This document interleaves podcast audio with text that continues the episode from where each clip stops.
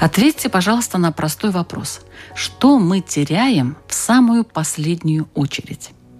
Наверное, многие скажут, что надежду. И это действительно так. Человек создан с желаниями и устремлениями. Но когда он перестает надеяться, его мир рушится. Мы можем быть уверены в чем-то, мы можем сомневаться, искать выход из ситуации, прилагать большие усилия, биться головой об стену, в конце концов. Однако все это пойдет прахом и будет бессмысленным, если лишить нас надежды. Надежда на то, что нам повезет, что все кончится хорошо, и мы выиграем в этой схватке с жизнью и обстоятельствами. Надежда дает нам силы и мотивацию действовать. Да, именно надежда спасала жизни многих людей. Но тут есть маленький секрет. Для того, чтобы наши надежды осуществились, нужно предпринять определенные шаги. Какие? Вот об этом и будем говорить сегодня в программе «Беседы о главном». В студии Латвийского радио 4 ее участники. Имам Ибрагим Нур. Добрый день. Мир вам всем. И раввин Элияху Крумер. Здравствуйте. Добрый день. Ведущая Людмила Бавинска, и мы начинаем.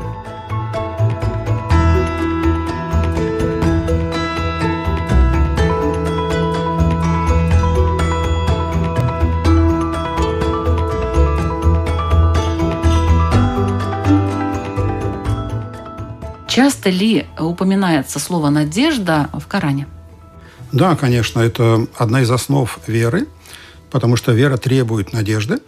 И в очень многих стихах, сурах Корана Аллах говорит, что мы даем людям добро, богатство, широту, но когда их коснется какое-то зло, то есть какие-то проблемы, они впадают в отчаяние. И это в суре, допустим, в Римляне, Рум, и в суре Фуссилят об этом говорится. И те, кто отрицает аяты, знамения Аллаха, и не веруют в встречу с Ним, они оставили надежду на милость. Для них это мучительное наказание. Тем самым показывая в этих прекрасных стихах, что надежду оставлять нельзя. В исламе есть ступени грехов, и самый большой грех, или один из больших грехов, за который Аллах накажет, это терять надежду в прощении своих грехов или терять надежду в милости Аллаха. А в Торе как часто упоминается слово «надежда»? Если мы будем говорить именно о тексте Торы, то само слово «надежда» там упоминается, конечно, не слишком часто, но вообще в иудаизме в нескольких аспектах надежда – это, конечно, очень важное понятие. В первую очередь в том виде, которое называется «упование на Всевышнего», то есть то, что человек должен быть уверен в том, что Бог его не оставил. То есть это наша обязанность верить, что события нашей жизни – они определяются Всевышним, а не происходят сами по себе или по какой-то, скажем, недоброй или даже доброй воле каких-то других сил. А с другой стороны, это надежда и относительно себя самого. Человек не должен закаменеть в самом себе и потерять веру в то, что он может измениться, стать лучше, вырасти. Не должен, скажем, удовольствоваться тем, который он есть. И это, разумеется, надежда на то, что, скажем, его жизнь, она тоже не закончилась. В какой бы момент своей жизни он, в какой бы час он не находился, всегда человек должен стараться, чтобы его жизнь, она имела достойное продолжение.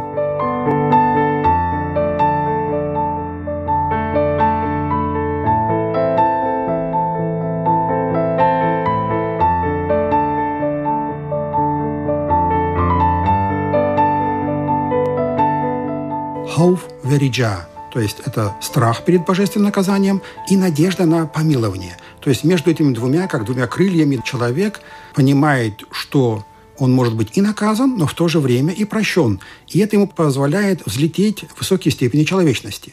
Очевидно, упование на Всевышнего – это часть общей заповеди верить в Бога, часть первой из 10 заповедей «Я Всевышний Бог твой».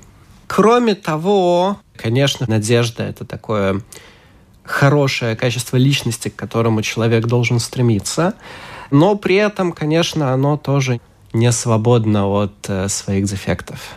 То есть?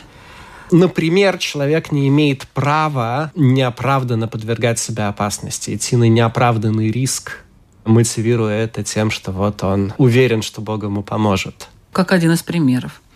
А вот, скажем, надежда и вера. Что важнее, что первостепенно? Надежда рождает веру или, наоборот, вера рождает надежду? Ну, скажем так, надежда – это один из инструментов, который дан Богом любому человеку. То есть даже люди, не знающие Бога, не поклоняющиеся Ему, имеют это качество, надеяться на что-то, да? Что там, скажем, учитель не поставит ему двойку, не вызовет его к доске и так далее, и так далее. Но надежда, именно надежда, усовершенствует, как бы возвышает веру, потому что вера требует надежды, требует, что есть тот, кто простит мои грехи, есть тот, кто удовлетворит все мои желания, вечности и так далее. Поэтому вера и надежда неразлучны. Они друг друга дополняют. И вера требует крепкую надежду, то есть надеяться. То есть вера – это первостепенно? Конечно. Если человек не познает того, кто мне, скажем, восполнит все мои просьбы, нужды, то какую пользу ему может дать надежда? Какую точку опоры может ему дать эта надежда? Да никакой. То есть он, конечно, будет надеяться на что-то, но это что-то, как мыльный пузырь, в конце концов лопнет. И только истинная вера в загробный мир и в Творца поможет ему в этом. Ну, а если это вера, скажем, такая более приземленная? Есть такое, конечно. То есть у веры есть уровни. Чем сильнее, крепче, на тренировании вера, тем, конечно же, надежда дает больше пользы. Согласен.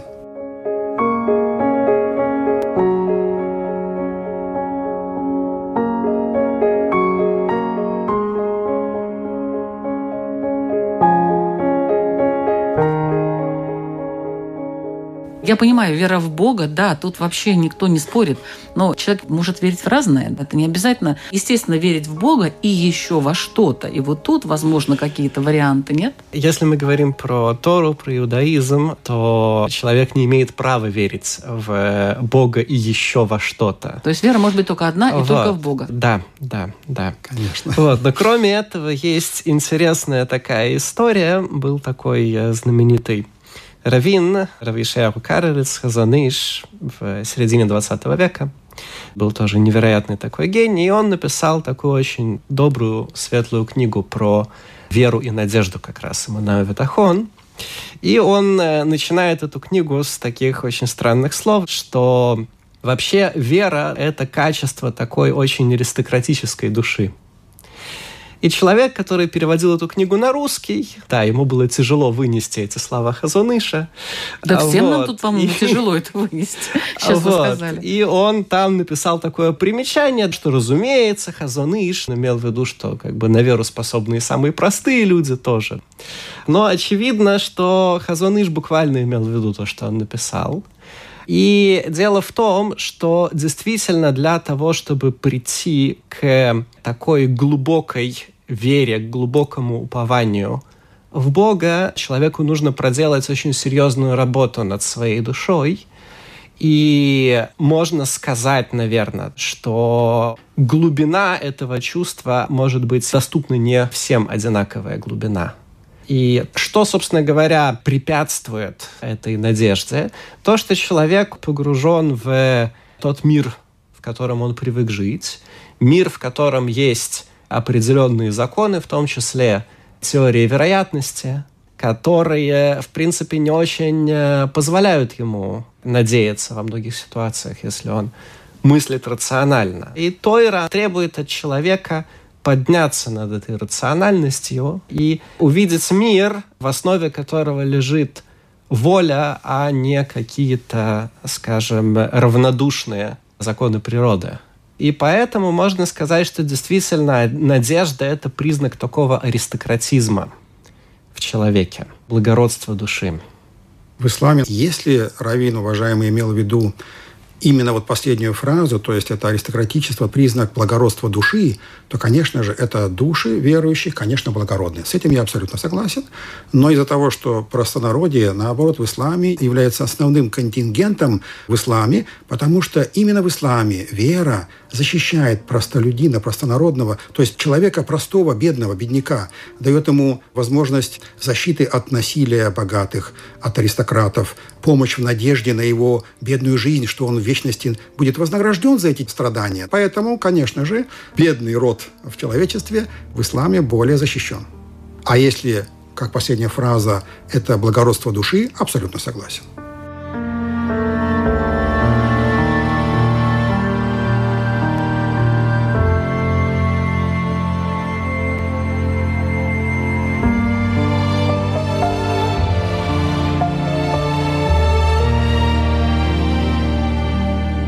А что такое в таком случае вообще надежда? Это ожидание чего-то хорошего, упование на Бога, чаяние каких-то благ, состояние ожидания. Связана ли она вообще с исполнением желаний? И если да, то каких?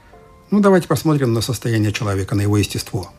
Слабый, беспомощный, нуждающийся, зависимый человек. То есть любой микроб гриппа, вот сегодня актуально, придет и может нас положить в могилу.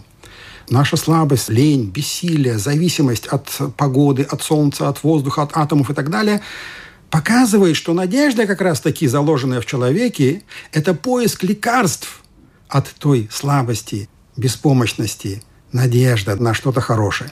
И вот как раз-таки вера в Аллаха – это лекарство от слабости человека. То есть он уповает с этой надеждой на то, что ему здесь все дается, вплоть до увлажнения его глаз – чтобы они не пересохли, вплоть до того, чтобы его кровь двигалась по его телу, чтобы его атомы, после как он покушает, правильно распределялись по всему ему телу. Это сила в его устоять в этом мире, это вера в Аллаха, и плюс надежда в его мечтах. Жить красиво, довольно, богато, широко – это утоляет эту жажду вера в загробную жизнь. То есть эти два крыла, без которых полноценная жизнь человека невозможна.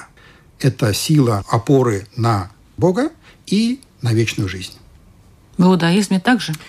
Есть некая дискуссия относительно того, как человек должен относиться к упованию на Бога. Или это подразумевает то, что он должен, вплоть до того, что вопреки тому, что в действительности происходит, он должен надеяться и верить, что Всевышний, если он того удостоится, даст ему то, о чем он просит. Или имеется в виду, что человек должен верить в то, что ему Бог дает, это и есть то, что для него на самом деле самое лучшее, самое важное и самое правильное. То есть оба эти подхода, они, скажем, имеют право на существование. Соответственно, получается, что по первому подходу речь идет именно о желаниях человека, то есть нельзя терять веру в то, что я хочу, оно исполнится до той степени, пока то, что я хочу, оно не противоречит тем законам, которые дает нам Тора. Хотя надо сказать, что один из примеров такой как бы абсурдной веры, который приводит Талмуд, это пример вора, который, крадется по крыше и молится Всевышнему, чтобы он... Чтобы его не поймали? Чтобы его не поймали, да. Такой, с одной стороны, вроде как вера, да, а с другой стороны, что ж ты там делаешь на этой крыше, если ты такой хороший? Можно посмотреть на вещи таким образом. А можно сказать, что вера – это сам взгляд на жизнь. Что без относительно моих желаний, что наоборот, я должен, привести свои желания в соответствии со своей реальностью. Как вот тот король в «Маленьком принце», чьи приказы всегда исполнялись по той причине, что он повелевал сделать то, что, в принципе, и так происходило. Когда маленький принц у него спросил, могу ли я сесть, король ему сказал, я приказываю тебе сядь. Это вера, но надежда. Соответственно, и надеяться человек должен все время на то, что он реально может получить. Не то чтобы, что он реально может получить. Что такое надежда? Это некий конфликт, который у человека возникает с его восприятием реальности. В реальности существует что-то одно, а надеюсь я на что-то другое. Этот конфликт можно решить двумя способами. Можно сказать, что то, что произошло, это и было на самом деле то, на что я надеялся. Просто надо уметь это увидеть. Есть такая история про одного раввина в каком-то местечке, у которого там произошло какое-то несчастье. И вот он молился, чтобы Всевышний помог, и как бы ничего не происходило. Ну, в конце концов, этот раввин пришел в синагогу, сказал: «Ребят, ну, раз так, зачем я вообще тогда нужен?» Повернулся и ушел. И когда эту историю рассказали, мне кажется, что, может быть, Ребе из Першисхи, да, или, ну, кому-то из больших тоже раввинов, он сказал, что, ну да, молиться, конечно, Богу мы должны, но вот рассказывать Ему, как Он должен нам помогать, на это мы не имеем права. Опять же таки, это в рамках вот этого, очевидно, второго подхода. Да, когда человек... это лучший вариант, когда ты получаешь, думаешь, на это я и надеялся. Нужно уметь видеть, что то, что я получил, в принципе, является ответом на мою молитву.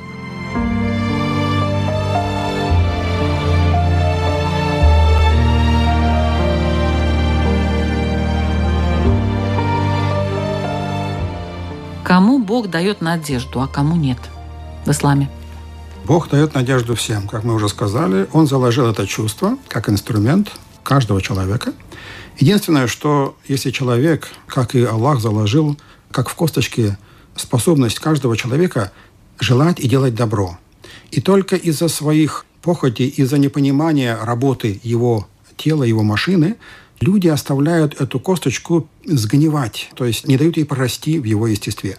Точно так же и надежда. Если человек теряет надежду, не понимая, для чего дан был этот инструмент, то он ее, конечно, и не получит. То есть он теряет, и, конечно же, как, опять же, в суре Зумер сказано, они будут наказаны за это, за то, что они не выполнили свою функцию, не надеялись, то есть они не поняли, для чего этот инструмент был дан, и где, и как его использовать. То есть я прихожу в школу, мне учитель дает какие-то задания, и я обязан по формулам учителя применять эти формулы в решении задач. Точно так же я, человек, пришел сюда, в этот мир, я не имею права жить так, как я хочу. Я должен понять, что кто-то мною и этой вселенной управляет, у него есть определенные законы, инструменты, и во мне есть этот инструмент, и я его должен тут-то применять. Мы обязаны это изучать. И кто этого не изучает, будет наказан.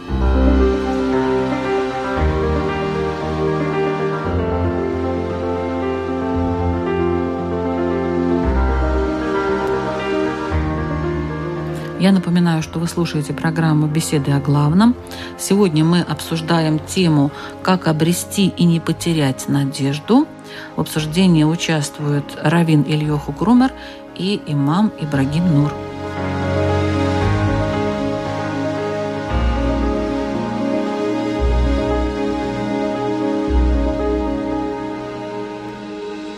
От теории к практике переходим. Если человек упал в глубину греха, провалился, может ли он вообще надеяться? Вот есть у него такая вот возможность все-таки надеяться на что-то или уже... Не то, что может. Он обязан надеяться. Потому что, как мы сказали в начале передачи, упасть в безнадежность – это является одним из больших грехов. То есть верующий человек, он обязан понимать, что есть тот, кто удовлетворит все его просьбы и надежды. И что он больше всего того, что он в этой вселенной вообще возможно. Поэтому, какой бы грех его ни был, Аллах говорит: «Приди ко мне, я прощу все твои грехи. Главное, приди ко мне». Потому что именно в этом стуке надежды, то есть стучаться надеждой в дверь к Аллаху, и есть подтверждение того, что есть тот, кто все это видит и слышит. То есть это выражение большого единобожия, что и хочет Творец. Как обрести надежду? Можно так просто, вот надеюсь я и все. Или все-таки для этого нужно как-то трудиться, терпеть чего-то, духовно совершенствоваться? Как правило, не получается «надеюсь и все», потому что, опять же таки, человеческий разум, он как-то встроен в тот мир, в котором он живет. Если этот мир говорит ему, что, в общем, надеяться не на что, а человек говорит, что я все равно надеюсь, то возникает вопрос, что, может быть, он не совсем понимает, что вокруг него происходит, и, может быть, его надежда – это не проявление его большой праведности, а скорее большой глупости. И таким образом проблема с человеком, который, ну, как вы говорите, впал в грех, заключается в том, что его преступление, оно становится частью его природы. Как об этом говорит Талмуд, что после того, как человек 3 раза подряд совершил какое-то нарушение, дальше его даже с небес дополнительно не наказывают по той причине, что он теперь смотрит на эту вещь как на разрешенную. То есть это часть того, что как будто с его телом происходит само собой. Нельзя сказать человеку «не потей», например. Он все равно будет потеть, если ему жарко. Соответственно, этот поступок тоже становится частью его природы. И на первый взгляд природа вроде как с природой воевать не может. Откуда, собственно говоря, у человека берется надежда? Из того, что душа человека, она, в принципе, глубже, чем природа. Душа человека тянется наверх к Богу через все миры, там, где заканчиваются и законы природы тоже. И если человек по этой вот лестнице своей души старается подняться, его, скажем, беспокоит то, что происходит с его, условно говоря, телом, и он старается подняться, забраться наверх по этой лестнице, то тогда ему удается стянуть оттуда то, что помогает ему сопротивляться этой своей или изначальной, или, скажем, неблагоприобретенной природе, и себя исправить. Ну, то есть это все происходит очень сложно, да? Смотрите, всегда изменить свою природу – это очень-очень тяжело. Это всегда некая серьезная работа, то есть подвиг фактически.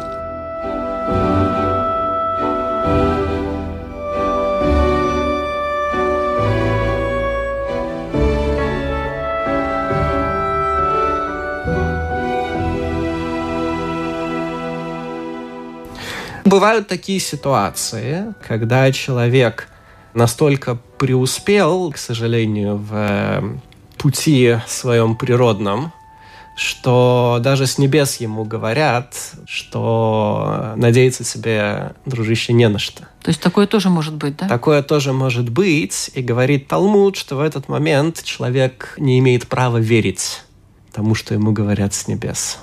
Он должен все равно надеяться и искать этот путь наверх, потому что на самом деле корень души человека выше, чем любое, скажем, недовольство, которое на небеса к нему может быть обращено. Да? И он должен искать не выше Бога, не дай Бог, но выше, скажем, в том числе и божественного суда. И нужно искать, конечно, эту дверцу, где там находится этот очаг, который нарисован на холсте в каморке Папы Карла. Но, разумеется, это не поход за грибами. Ну, в общем, это терпение, это труд, это, как бы сказали, подвиг в каком-то плане, да? Подвиг в исламе опирается на познание Творца, марифетуллах называется. То есть, если ребенок за долгие годы жизни в своей семье понял, что папа и мама в любой ситуации благодаря им таким-то, таким-то, таким-то качествам придут к ему в том-то случае на помощь, то когда мы, настолько познавая, уповая, вспоминая именами и качествами, эпитетами Аллаха, о его мощи, могуществе, милосердии и так далее, человек именно в этой ситуации надеется на эти качества, потому что он понимает, что тот, который меня видит, не может меня оставить без ничего. Тот, который слышит все и вся, и кормит все и вся, не может меня оставить просто так без ничего. Поэтому у него не возникает никаких сомнений даже сомневаться в надежде. Но истинно верующий понимает, что дает божественная милость по своей мудрости. Иногда дает то, что мы просим, иногда то, что лучше для нас, а иногда вообще не дает, понимая, что это будет вред для нас. Был такой прекрасный пример. Мы говорили, ребенок просит у доктора, дай мне такое-то лекарство, аспирин, например. Доктор может ему дать аспирин, или, видя его проблемы с других болезнях, заменит его на другой, детский или там другое лекарство, или, понимая, что это лекарство вообще навредит ему, не даст ему ничего. Теперь нельзя в этом случае сказать, что Бог меня не услышал. Он услышал нас, ответил, но дал то, что угодно его мудрости. Точно так же с надеждой. В исламе верующий человек не может потерять надежду. И она проста именно в тот момент, когда у него развито познание Творца. И он этим наслаждается. Общением с Творцом.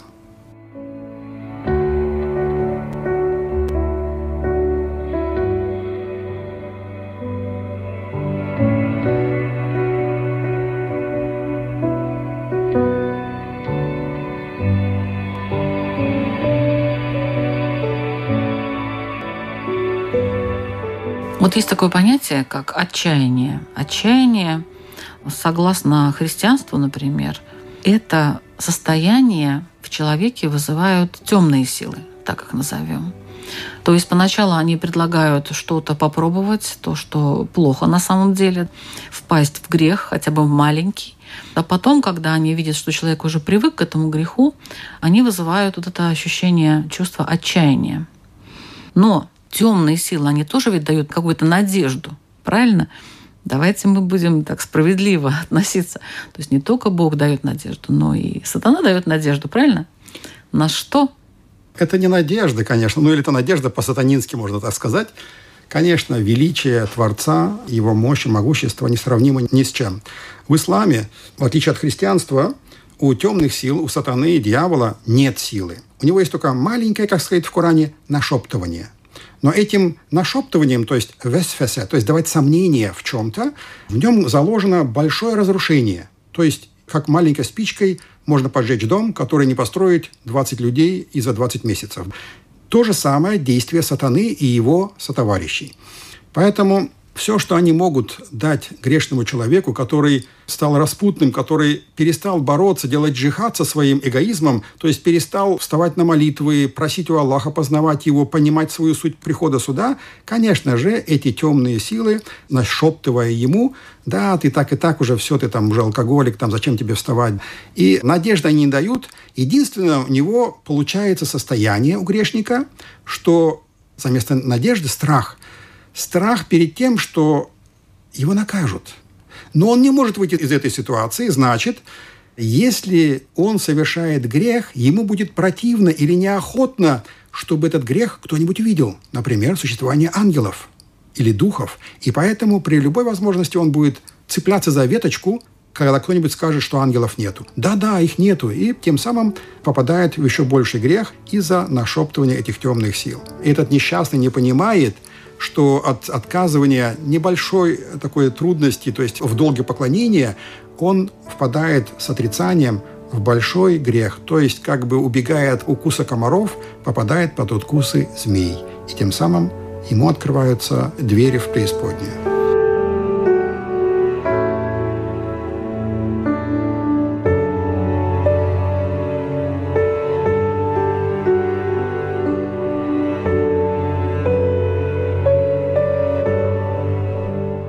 Надежда и отчаяние. Отчаяние само по себе – это, конечно, большая проблема. То есть это когда человек, скажем, свыкается с тем, что вот есть как есть и по-другому быть не может. Но и надежда тоже может быть проблемой, если это дурацкая надежда. И в основном, конечно, источник такой дурацкой надежды – это человеческое высокомерие. И, в частности, идея того, что мне положено. Когда человек, скажем, глядя на то, в какой ситуации он находится, решает, что ему положено по той или иной причине гораздо больше, чем у него есть, и, соответственно, на этом основании он, даже верующий человек, начинает считать, что вот обязательно Всевышний ему в этом поможет. И в том числе результатом этого может быть то, что человек идет на некий неоправданный риск. Мне кажется, что часто то, что люди становятся жертвами всякого мошенничества, мошенников, которые обещают им всякие золотые горы, корнем этого тоже является идея того, что мне положено. Человек, который уверен в том, что жизнь к нему несправедлива, да, ему должны были бы дать гораздо больше, когда он слышит, что фактически ему говорят то самое. Тебе на самом деле положено гораздо больше. Ты нам только чуть-чуть помоги, и мы тебе выдадим. Нашептывание-то сатаны происходит в это время, да? Да, вот такая надежда, разумеется, приводит к очень печальным последствиям. Ну, как выйти из отчаяния и приобрести надежду? Надо стараться подниматься над тем мировосприятием, которое у нас есть.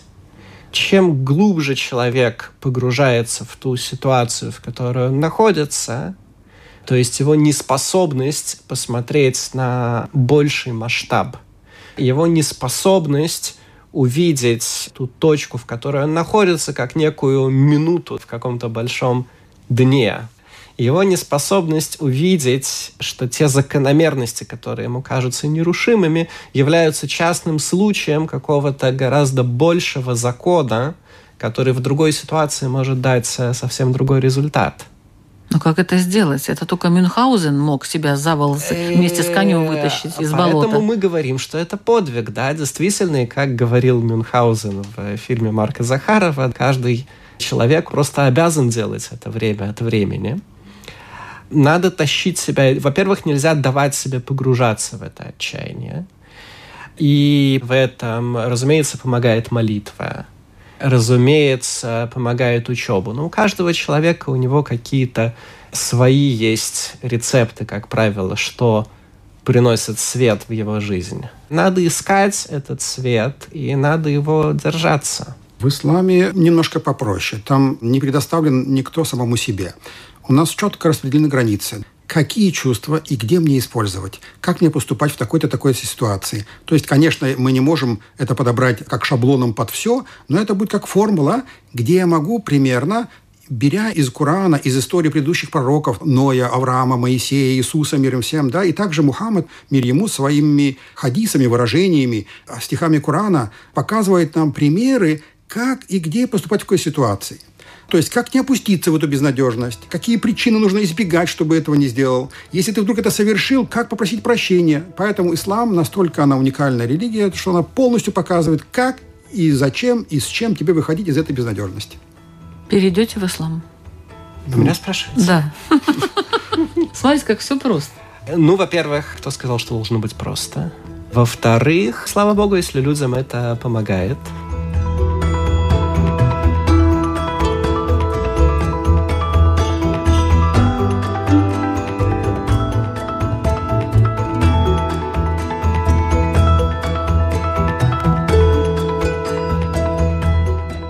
Положительные стороны надежды.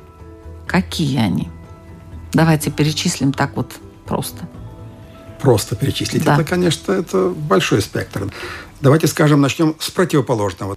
То есть надежда и безнадежность. Если мы поймем негатив, тогда мы поймем, что какой большой спектр у нас остается положительных вещей. Да? Хорошо. Начнем с негатива. Да? Безнадежность, отчаяние – это одна из страшных болезней. То есть человек болен. Он не знает того, кто ему поможет. Тогда, не понимая и не веря в то, что кто-то ему поможет в вечности или хотя бы в этом мире, он начинает обижаться на этот мир вплоть до самоубийства. То есть зачем мне жить, зачем мне что-то делать, если у меня так и так нет смысла в этом? Человек опускает руки во всем, вплоть до самоубийства. Значит, надежда, исходя из этого отрицательного, это плюс во всем. Это радость тебе в жизни. Это легкость в любом испытании. Это помощь твоей семье, твоим близким. Это надежда в вере на вечность и так далее. То есть все, что хорошее может быть, связано с надеждой.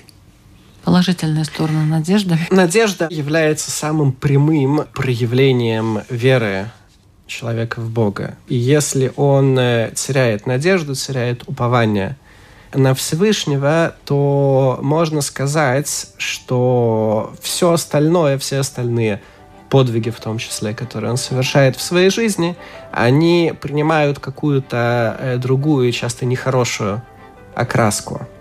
Поэтому в первую очередь, конечно, человек должен заботиться о том, чтобы у него была надежда и чтобы он смотрел на мир вокруг себя с надеждой, смотрел в будущее с надеждой и с радостью, даже если вроде как это будущее не сулит ему ничего хорошего, все равно надо найти себе силы и увидеть, что на самом деле это будущее, это вот и то, что должно произойти. То есть своего рода, можно сказать, стимул во всех твоих деяниях, правильно же? Да? То есть это стимул будет у тебя.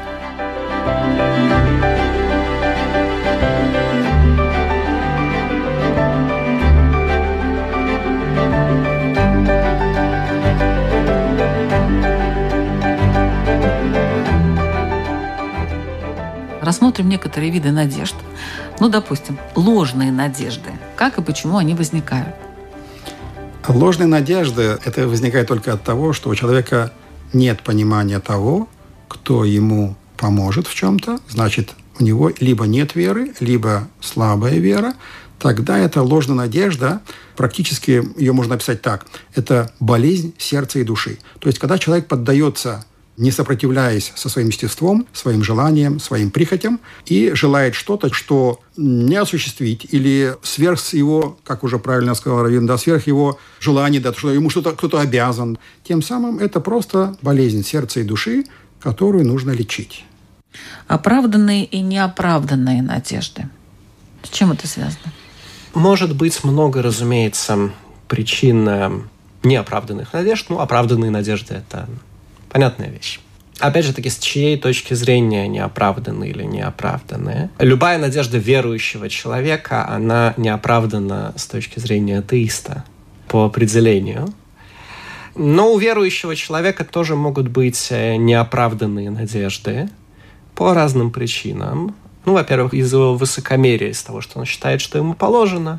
Ну, или по-другому можно сказать, из-за того, что он рассматривает Бога как такой отдел сервиса. Я вот со своей стороны сделал то, что я должен был сделать. Как правило, что я должен сделать, это каждый человек решает сам. Я свою работу сделал, и, соответственно, сейчас я буду сидеть и стучать кулаком по столу. Почему же в той пятизвездочной гостинице, на которую я своим тяжким трудом заработал, почему там, соответственно, нет свежих полотенец, тапочки, шведский стол там невкусный и так далее и тому подобное.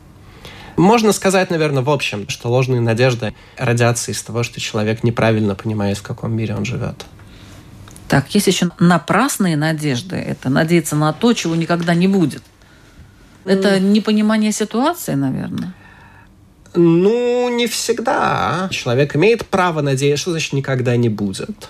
Если существуют какие-то причины, которые, скажем, обязывают человека желать, чтобы это произошло, то он просто обязан на это надеяться. Ну, например, очень большая заповедь в Торе – это чтобы у человека были дети. И даже если по каким-то медицинским причинам понятно, что как бы этого не должно произойти, к сожалению, все равно человек обязан надеяться, что тогда произойдет, и что Всевышний он сделает для него чудо. Как, например, рассказывает наша традиция, что у многих из наших праотцов, Авраама, Сары, у них были серьезные биологические причины, по которым они не могли иметь детей. И тем не менее, поскольку они этого хотели и молились об этом, слава Богу, так как бы вот все мы появились. Да, и вот, кстати, бывает такое, что у человека обнаруживается какая-то тяжелая болезнь, и врачи отказываются уже, говорят, что мы ничего сделать не можем. И есть такие случаи, не один, когда люди просто вымаливают жизнь этого человека просто своими молитвами. То есть уже никто уже не верит, напрасно вы, типа, надеетесь, все уже, до свидания. Ну все, человек умирает. И вымаливают, человек продолжает жить. Вот они хотят, вот, допустим, родители для своих детей своей любовью и бесконечными молитвами, и очень искренними, вот они вымаливают это. Да, нельзя ни в коем случае отчаиваться в таких ситуациях, несмотря на то, что это очень-очень тяжело. Как говорит Талмуд, даже если у человека на шее лежит острый меч, то есть палач готовится сделать свое дело, не дай бог, все равно он не имеет права, человек, оставить мысль о милосердии Всевышнего и о том, что ему помогут.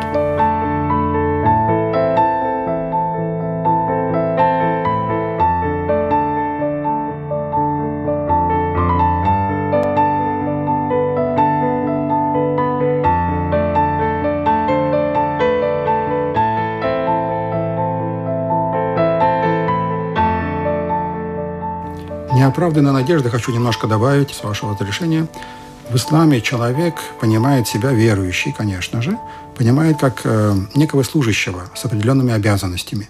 И он обязан выполнять свои обязанности, а последствия его труда ждет от Аллаха. То есть, что бы ему Аллах не дал, надеялся он, но не надеялся, вернее, надеялся он так и так, но если Аллах ему этого не дал, он знает, что он ему это потом наградит за это в вечности. Поэтому он, опять же, даже если на то, что он надеялся, не случилось, он не впадает в безнадежность. Что делать, чтобы надежда в человеке не умирала или воскресала. Укреплять свою веру, надеяться на Бога и познавать Его. Только с верой человек, понимая, что опять же есть тот, который обеспечивает его жизнь и здесь, и в вечности, только тот, который видит и слышит вся и все, может ему ответить на все его нужды и вопросы. Самый простой способ – это, наверное, молитва. Если человек работает над тем, чтобы его молитва, она была не просто неким автоматическим текстом, который он произносит, не задумываясь, но он старается вкладывать душу и сознание в эту молитву, в этот текст и думает над ним, то, конечно, это помогает ему сохранить надежду. Ну и кроме того, если мы говорим о еврейской вере, то, зная историю нашего народа, индивиду, некому отдельному человеку, терять надежду кажется просто непростительным. Конечно, молитва является неотъемлемой частью веры, и Аллах в Коране во многих местах говорит: «Взывайте меня, и я вам отвечу». Какой от вас прок, если вы не взываете? И в одном из выражений говорится, что если бы он не желал дать, то не дал бы желания.